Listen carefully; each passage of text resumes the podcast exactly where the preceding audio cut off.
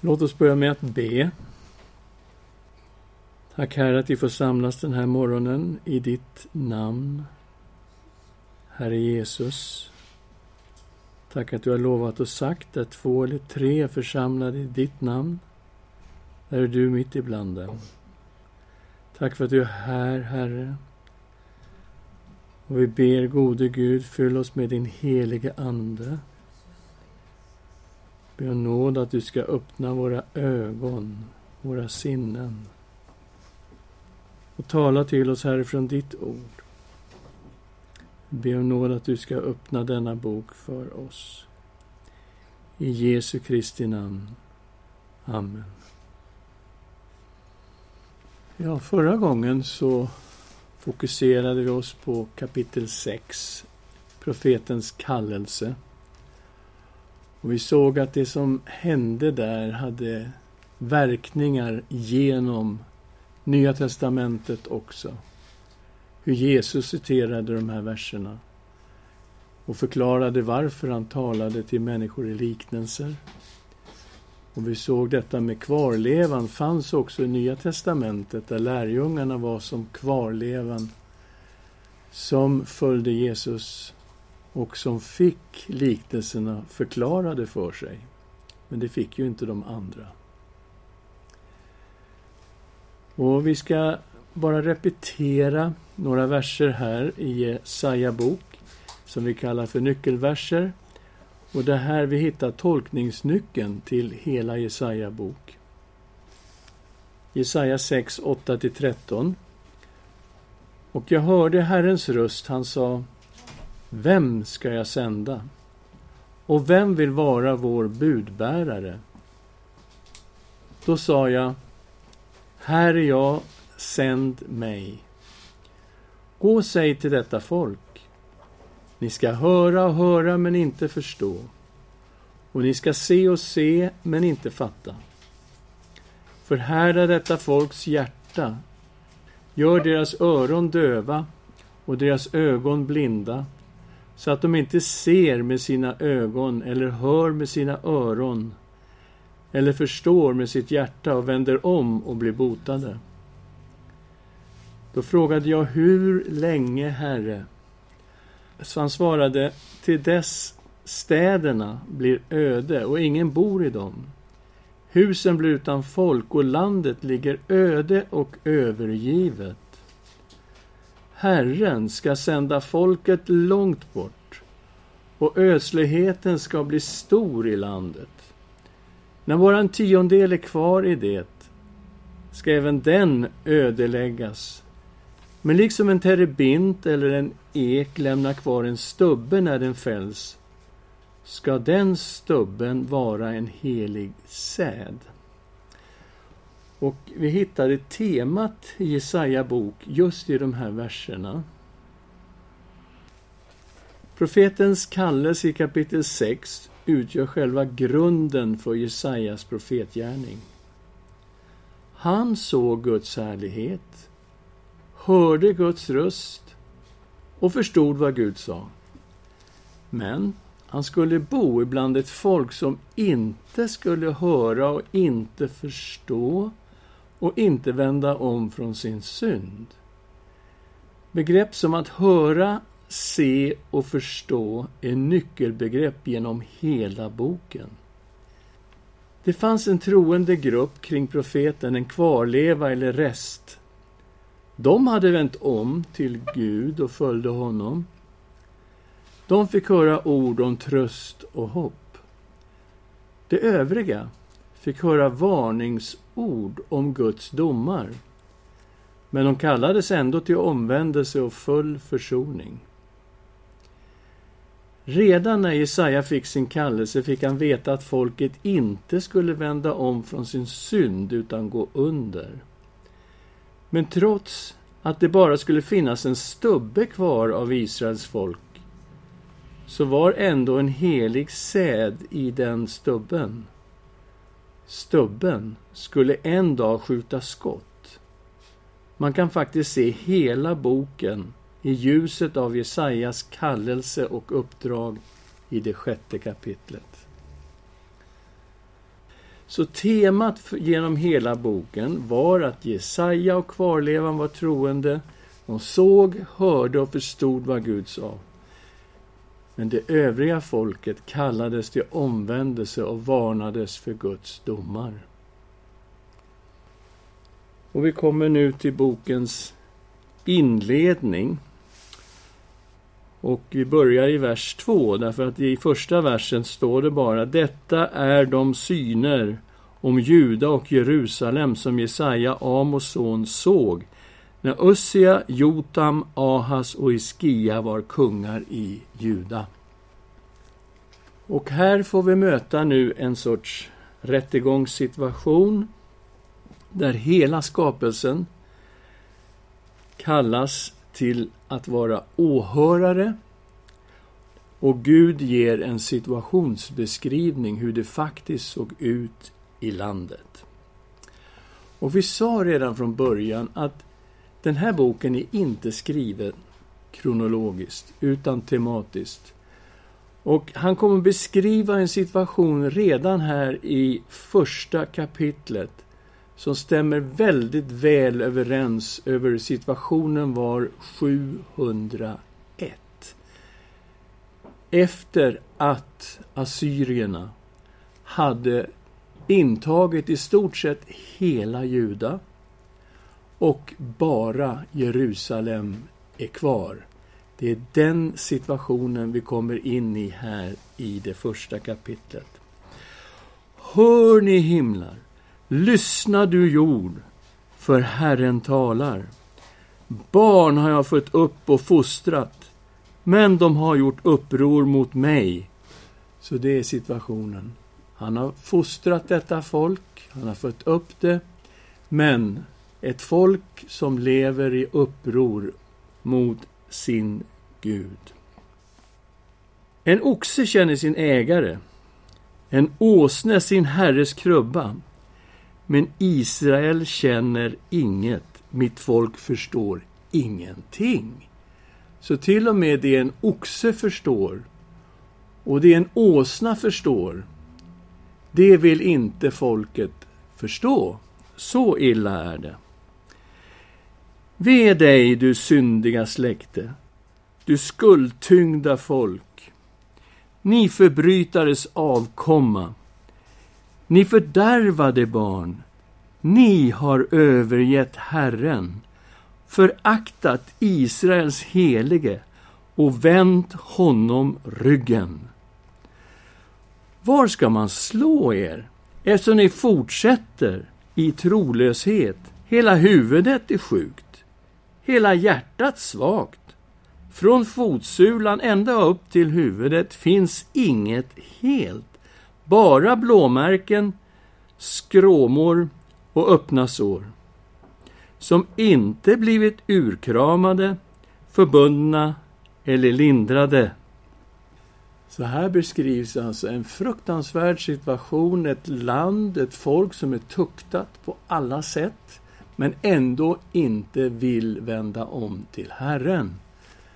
Det är på det sättet värre än en åsna och en oxe.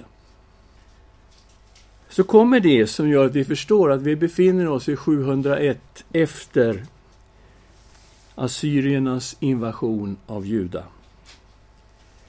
Ert land är ödelagt, era städer nedbrända i eld. Era åkrar förtärs i er åsyn av främlingar, ödelagda som efter främlingars framfart. Dotter Sion står kvar. Så dottern Sion, det är alltså Jerusalem, den stod kvar. Resten var alltså plundrat, skövlat av assyrierna.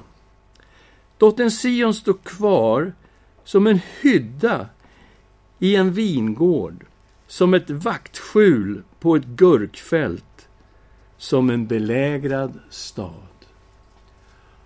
Och så kommer han med ett svar. Varför har inte Jerusalem då gått under när resten av Juda såg ut på det här sättet? Och det är nionde versen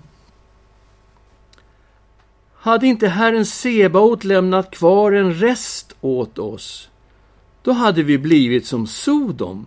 Vi hade liknat Gomorra. Så det här är orsaken, enligt profeten Jesaja, till varför Jerusalem inte har gått under. Det finns en rest, det finns en kvarleva i staden. Det är klart man kan tänka, ja det var väl några stycken som hade överlevt, typ. Men det är mer än så. Därför han tar bilden ifrån Sodom och Gomorra. Och vi behöver gå till Första Mosebok 18 för att förstå vad Jesaja säger här när han talar om en kvarleva.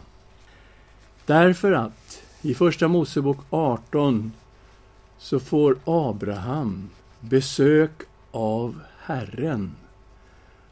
Två änglar går ner till Sodom för att se hur situationen är i Sodom. Och vi förstår att det är fruktansvärd situation i Sodom och Herren är beredd att förgöra staden. Vi kommer till Första Mosebok 18 och vi tittar in i vers 23. Och Abraham gick närmare och sa Ska du förgöra den rättfärdige tillsammans med den ogudaktige? Kanske finns det femtio rättfärdiga i staden. Skulle du då utplåna den och inte skona orten för de femtio rättfärdiga skull som finns där? Aldrig att du skulle göra så att låta den rättfärdige dö med den ogudaktige. Då skulle den rättfärdige få det som den ogudaktige. Aldrig skulle han, som är hela jordens domare, göra det som inte är rätt. Så, här har vi situationen och Herren säger till Abraham, ja, finns det 50 rättfärdiga i staden så kommer jag inte att förgöra den. Och så fortsätter Abraham och frågar, men kanske det fattas fem i de här 50? Nej, för 45 kommer jag inte att förgöra den. Ja, men det kanske ser värre ut. Det kanske bara finns 30 stycken. Nej, för de 30 kommer jag inte att förgöra. Och vi kommer ner till vers 31. Men han sa, jag har vågat tala till Herren. Kanske finns det 20 där. Han svarade, för dessa 20 skull ska jag inte förgöra den. Då sa han, Herre, bli inte vred om jag talar bara en sista gång. Kanske finns det tio där. Han svarade, för de tio skull ska jag inte förgöra den. När Herren hade talat färdigt med Abraham gick han därifrån, och Abraham återvände hem. Så här har vi vad profeten Jesaja syftar på när han säger i kapitel 1, vers 9. Hade inte Herren Sebaot lämnat en rest åt oss, då hade vi blivit som Sodom, vi hade liknat Gomorra. Så den här resten, den här kvarlevan, det är de här rättfärdiga som finns kvar i staden. Det är de som är orsaken till att Jerusalem inte gick under som resten av Juda. Och vi ska se lite mer hur Jesaja tänker kring kvarlevan. Vi går till kapitel 10, vers 21 och 22. En rest ska vända om, en rest av Jakob till Gud den mäktige. För även om ditt folk Israel vore som havets sand ska bara en rest av det vända om. Okej, okay. så, så här tänker han om resten, om kvarlevan. Att det är de som har vänt om till Herren. Det är inte bara att det finns några kvar. Nej, det är mer än så. Det är de som följer Herren. Och då är det en liten troende grupp Och som jag sa förra gången så tänker jag mig nästan som en församling kring profeten Jesaja som lyssnar på profetiorna, tar del av Guds ordet och tar det till sina hjärtan och som följer Herren med hela sitt hjärta. Så ser jag den här resten. Och vi vet att Paulus plockade upp det här temat i Romarbrevet. Och vi ska gå till Romarbrevet 9. Där det handlar om judar och hedningar. Romarbrevet kapitel 9, vi börjar i vers 22. Men tänk om Gud, trots att han ville visa sin vrede och uppenbara sin makt, ändå med stort tålamod har burit vredens kärl som var färdiga till att förstöras. Vilka är vredens kärl? Ja, det är självklart de som kommer drabbas av Guds dom, absolut. Men det är inte så att vissa människor är väldigt goda och andra människor är väldigt onda. Och det är bara de onda, så att säga, som är vredens kärl. Därför att det här är romarbrevet. Och i Romarbrevet kapitel 3 får vi lära oss att lagen är given för att uppenbara synden och att hela världen står med skuld inför Gud. Vi får också lära oss att alla människor har syndat och är i avsaknad av härlighet från Gud. Och det här innebär ju att vi alla vredens kärl, men tack och lov, vi kan också få bli barmhärtighetens kärl. Vers 23. Och om han gjorde det för att uppenbara sin rika härlighet på barmhärtighetens kärn, som han i förväg berett för härlighet, till att vara sådana har han kallat oss, inte bara från judarna, utan också från hedna folken. Så, vi kan alla få bli barmhärtighetens kärn, vare sig vi är judar eller hedningar. Men i romarbrevet krävs det faktiskt att människor omvänder sig och tar emot Jesus Kristus som sin Herre och Frälsare och följer honom.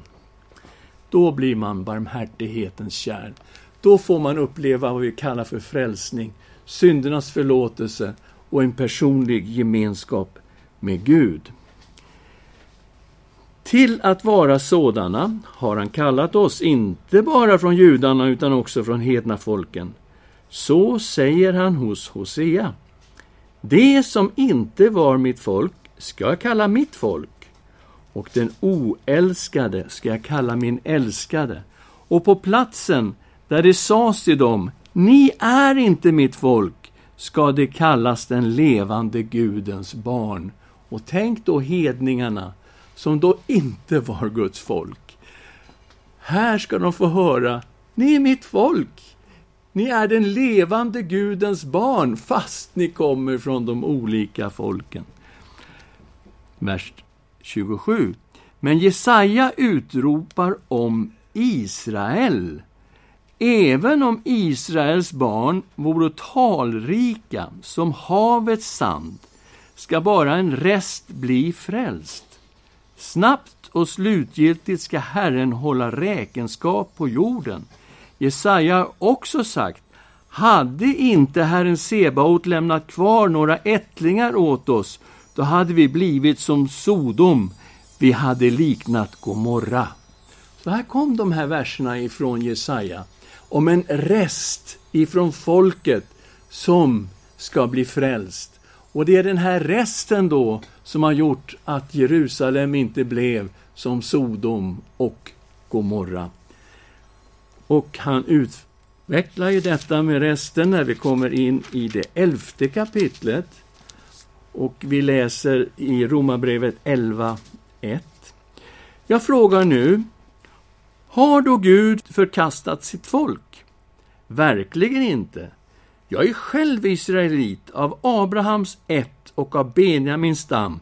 Gud har inte förkastat sitt folk som han en gång har erkänt som sitt. Självklart har han inte förkastat sitt folk. Jag är ju israelit och alla i den här kvarlevan, alla de här troende judarna, är ju israeliter. Gud har inte förkastat sitt folk. Eller vet ni inte vad skriften säger där den talar om Elia, hur han vänder sig till Gud och anklagar Israel? Herre, de har dödat dina profeter, rivit ner dina altare. Jag ensam är kvar och de är ute efter mitt liv. Men vad är Guds svar till honom? Jag har lämnat kvar åt mig 7000 man som inte har böjt knä för Baal. Det fanns en kvarleva i Elias tid. Han var inte ensam som han påstod. Jag ensam är kvar. Nej, lugna dig nu. Det finns 7000 män som inte har böjt knä för Baal, som är troende och som tror på mig. På samma sätt finns också nu, i denna tid, en rest som Gud har utvalt av nåd. På samma sätt som det var i Elias tid, så fanns en kvarleva i Paulus tid, en rest. Sådana som levde tillsammans med Gud av bara nåd och som hade tagit emot Jesus Kristus som sin Herre och Frälsare. Och naturligtvis fortsätter ett längre argument här i Romarbrevet.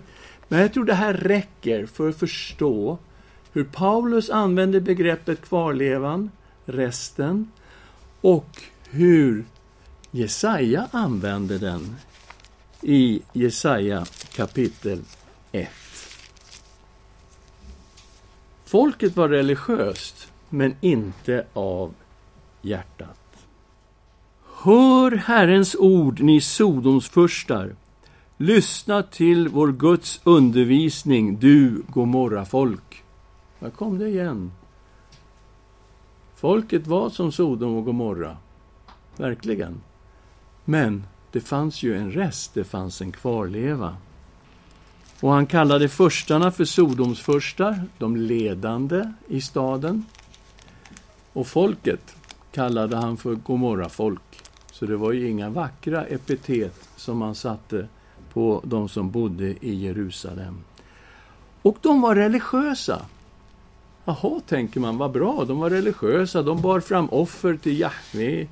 Men de, det fanns ju avgudar i Israel. Det fanns ju synd höger och vänster och de ville inte vända om ifrån synden. Titta på vers 11. Vad ska jag mera många slaktoffer till, säger Herren. Jag är mätt på brännoffersbaggar och gödkalvars fett. Jag har ingen glädje i blod av tjurar, lamm och bockar. När ni kommer för att träda fram inför mitt ansikte, vem har då bett er att trampa ner mina förgårdar? Bär inte fram fler meningslösa matoffer. Röken av dem är avskyvärd för mig.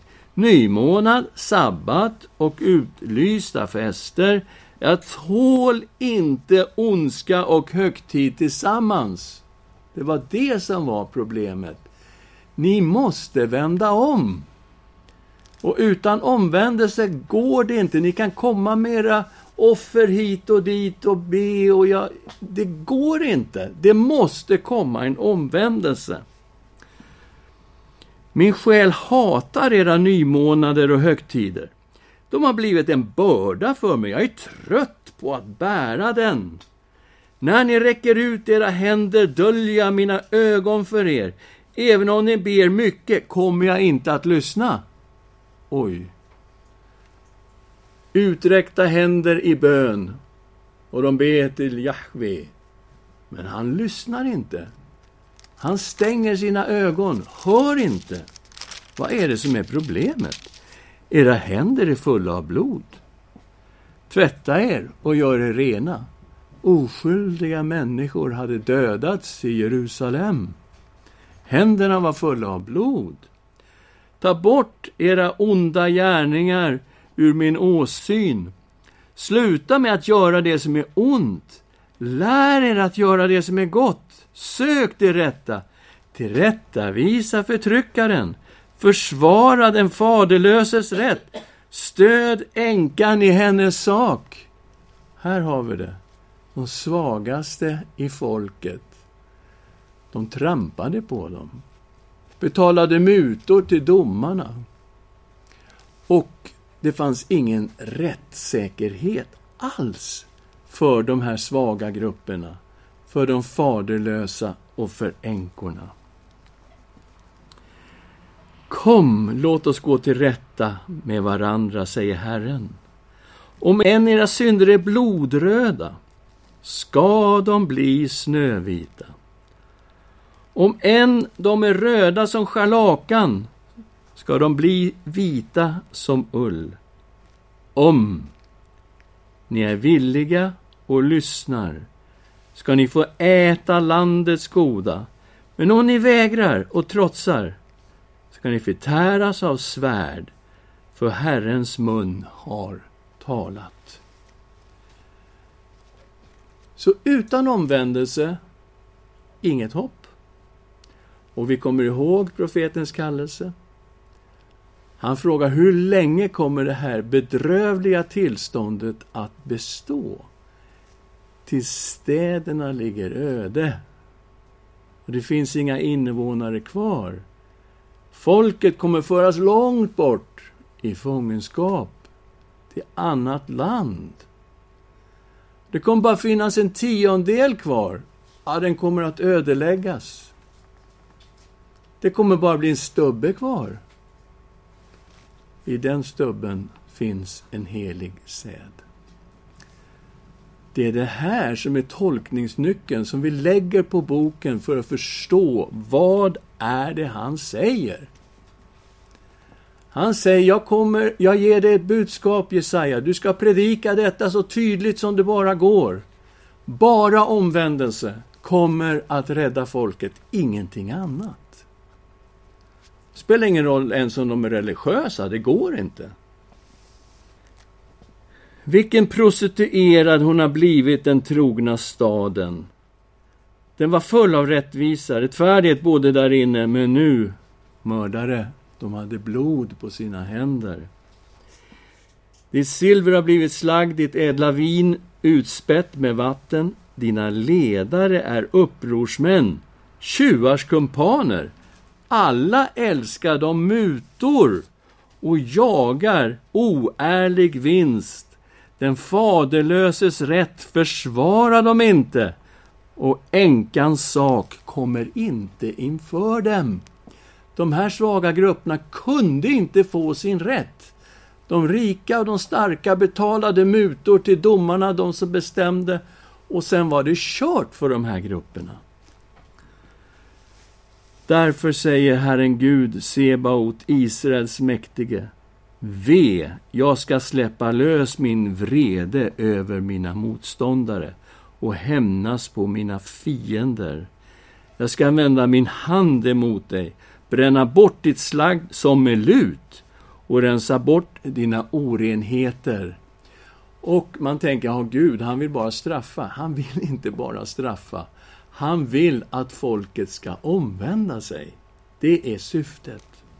Och han målar upp, kan man säga, visioner för det här folket, hur den här staden skulle kunna vara om ni bara omvänder er.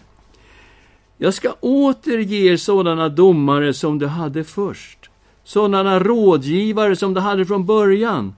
Sedan ska du kallas rättfärdighetens stad, den trogna staden. Genom rätt ska Sion bli friköpt, genom rättfärdighet. Det som vänder om. Det som vänder om. Det kan man upprepa gång på gång, för det är det det handlar om. Omvändelse. Men brottslingar och syndare ska krossas tillsammans. Det som överger Herren ska gå under. Här har vi situationen. Nu har vi sett situationsbeskrivningen som kommer här. Men det här är en hebreisk text. Det är svårt för oss västerlänningar att hänga på. Men det hebreiska berättarsättet introducerar visioner tidigt.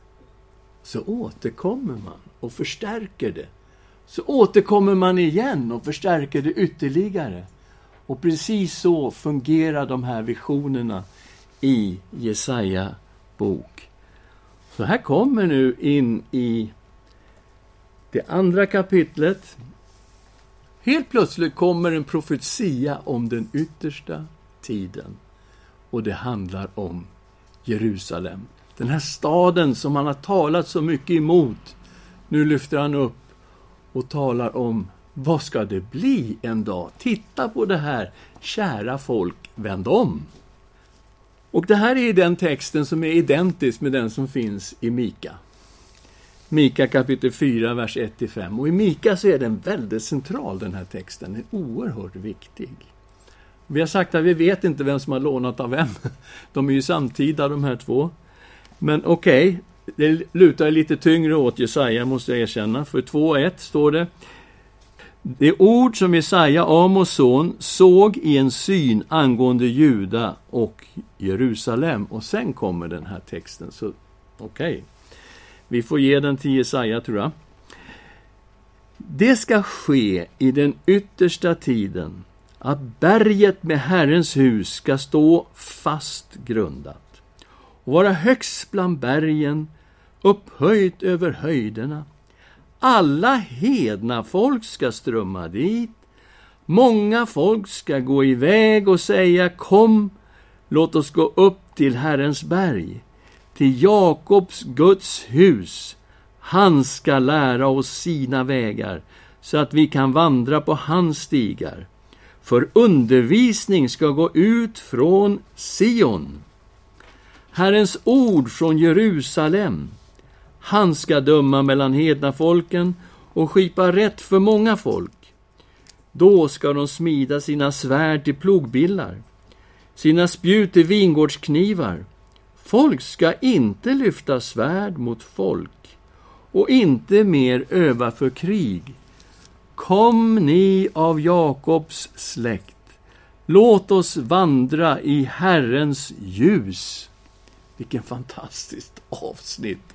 Helt plötsligt så lyfter han hela blicken efter det här som han har gått igenom i det första kapitlet. Och så säger han, titta på vad som ska bli med Jerusalem en dag. Han sätter visionen för dem. Den här Sions berg ska bli det yppersta av alla berg. Det viktigaste av alla berg på hela jorden. Och alla hedna folk, säger han, ska strömma dit. Och man ser ju den här pilgrimsresorna framför sig. Hedna folken strömmar till Jerusalem och säger Kom, låt oss gå upp till Herrens berg, till Jakobs Guds hus. Varför då? Han ska lära oss sina vägar, så vi kan vandra på hans stigar.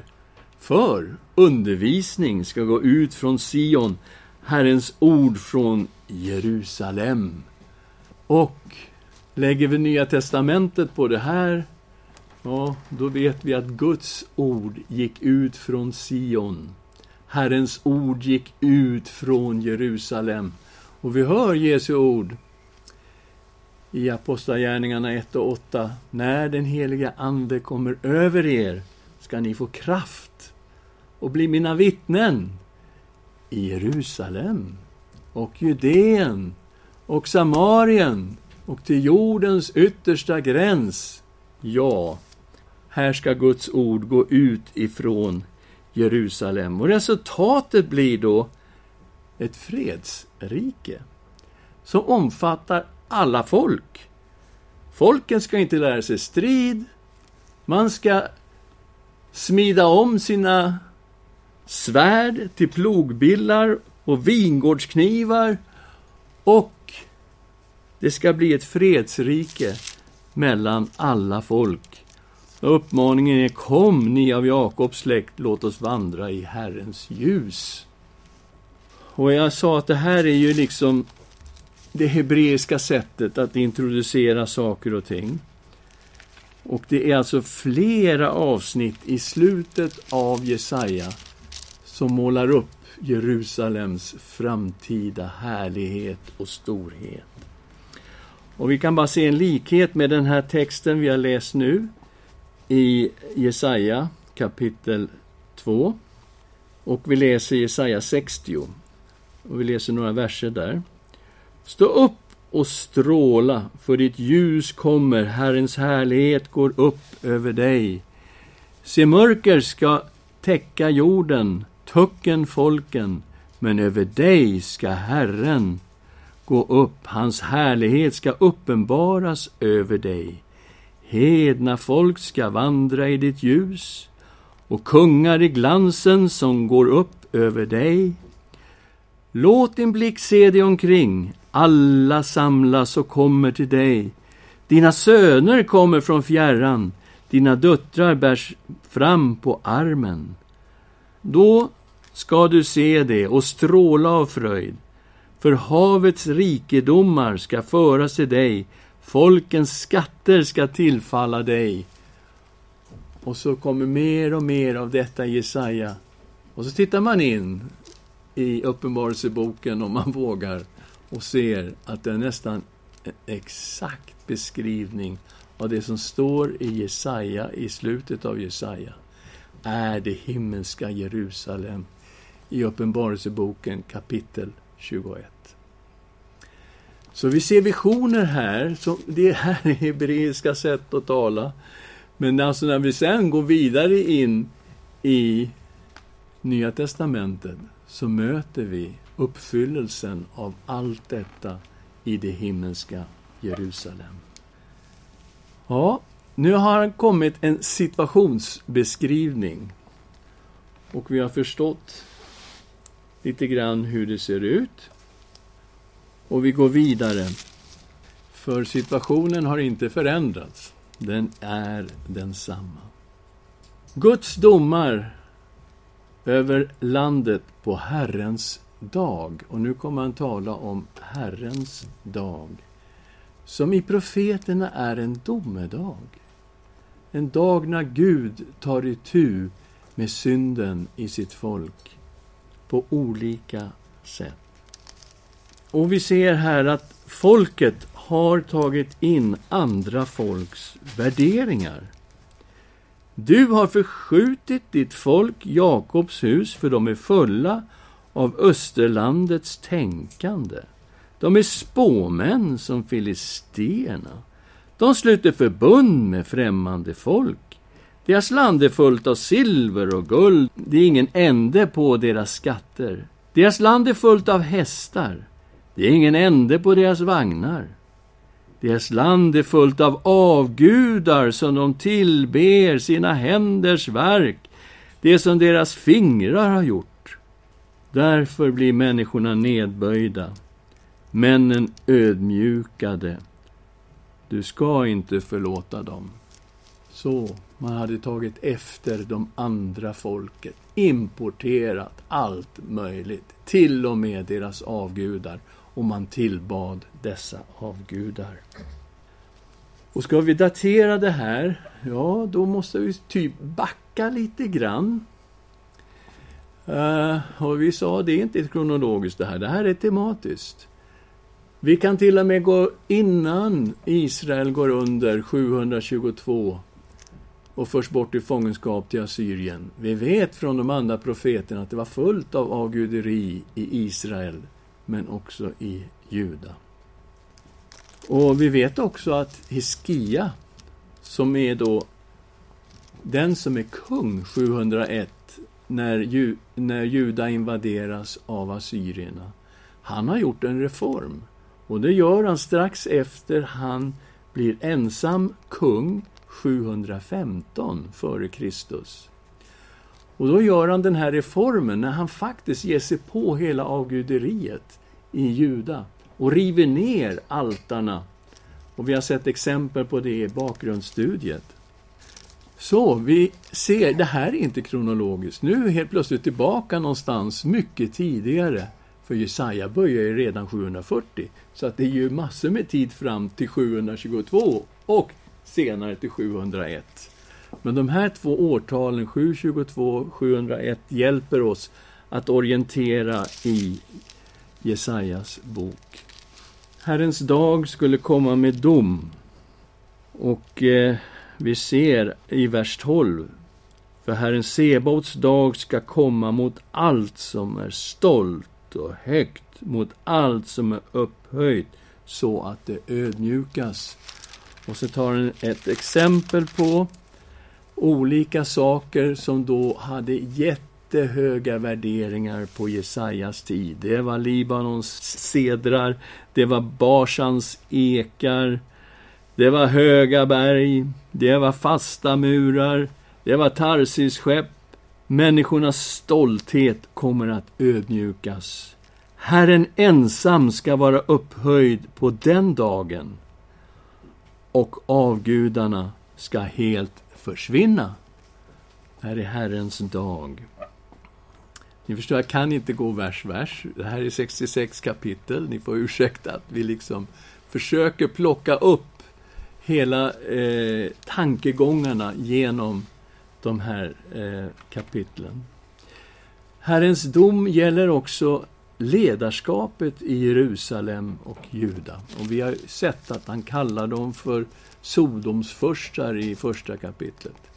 Så att de här står under Guds dom. Och det handlar om att det kommer fångenskap. Alla de som är duktiga, styresmän, krigsmän, domare, profeter, spåmän, äldste, underbefäl, högt uppsatta män, rådgivare, hantverksskickliga och så vidare. Alla de här kommer försvinna. Och kvar finns bara barn och några kvinnor och några få män. Det har alltså skett en enorm skövling som beskrivs här i början av det tredje kapitlet, vers 6. När någon tar sin bror i sin fars hus och säger Du äger en mantel, bli vår ledare och ta hand om denna ruinhög. Oj, vad har hänt med Jerusalem? En ruinhög. Vers 8. För Jerusalem vacklar och Juda faller därför att de i ord och gärningar står emot Herren, upproriska mot hans härlighets ögon. Deras uppsyn vittnar emot dem, liksom Sodoms folk visar de sina synder öppet och döljer dem inte. Ve över deras själar, för de har själva berett sig olycka. Ja, så här såg det ut. Men så kommer då kvarlevan. För mitt i det här kommer de här verserna av hopp. Säg till den rättfärdige att det ska gå honom väl. För de ska få äta sina gärningars frukt. Men ve över den ogudaktige, honom ska det gå illa. Han ska få igen för sina gärningar. Här är de här två grupperna igen som finns i Jerusalem. De troende och de som inte följde Herren. Trettonde versen. Herren träder fram för att gå till rätta. Han står upp för att döma folken. Herren håller rättegång med sitt folks äldste och deras furstar. Ni har skövlat vingården. Ro ifrån de fattiga finns i era hus. Vad menar ni med att krossa mitt folk och mala sönder de fattiga, säger Herren Gud Sebaot. Vi kanske ska avsluta detta som vi håller på med, just här med ledarskapet, och säga att de här människorna som de roffade åt sig av de fattiga och förtryckte de fattiga genom att använda sina pengar, betala mutor, det var total korruption. De kommer alltså att få sin dom. Och vi kan säga att även kvinnorna hade del i allt detta. Han beskriver högmodet hos kvinnorna. Och domen kommer att drabba alla. Alla. Och så kommer vi ihåg visionerna Ja, han talar på det här sättet. Men det är inte slutet. Kom ihåg den heliga säden som finns i stubben, stubben som ska skjuta skott. Vad ska det bli en dag? Och faktum är att det som vi läser om här i Jesaja, det har med oss att göra. För de messianska profetiorna i den här boken är fantastiska. Och det är därför vi sitter här som troende på Messias. Och vi kommer till dem lite längre fram. Men nu måste vi avsluta. Vi gör det med att be tillsammans.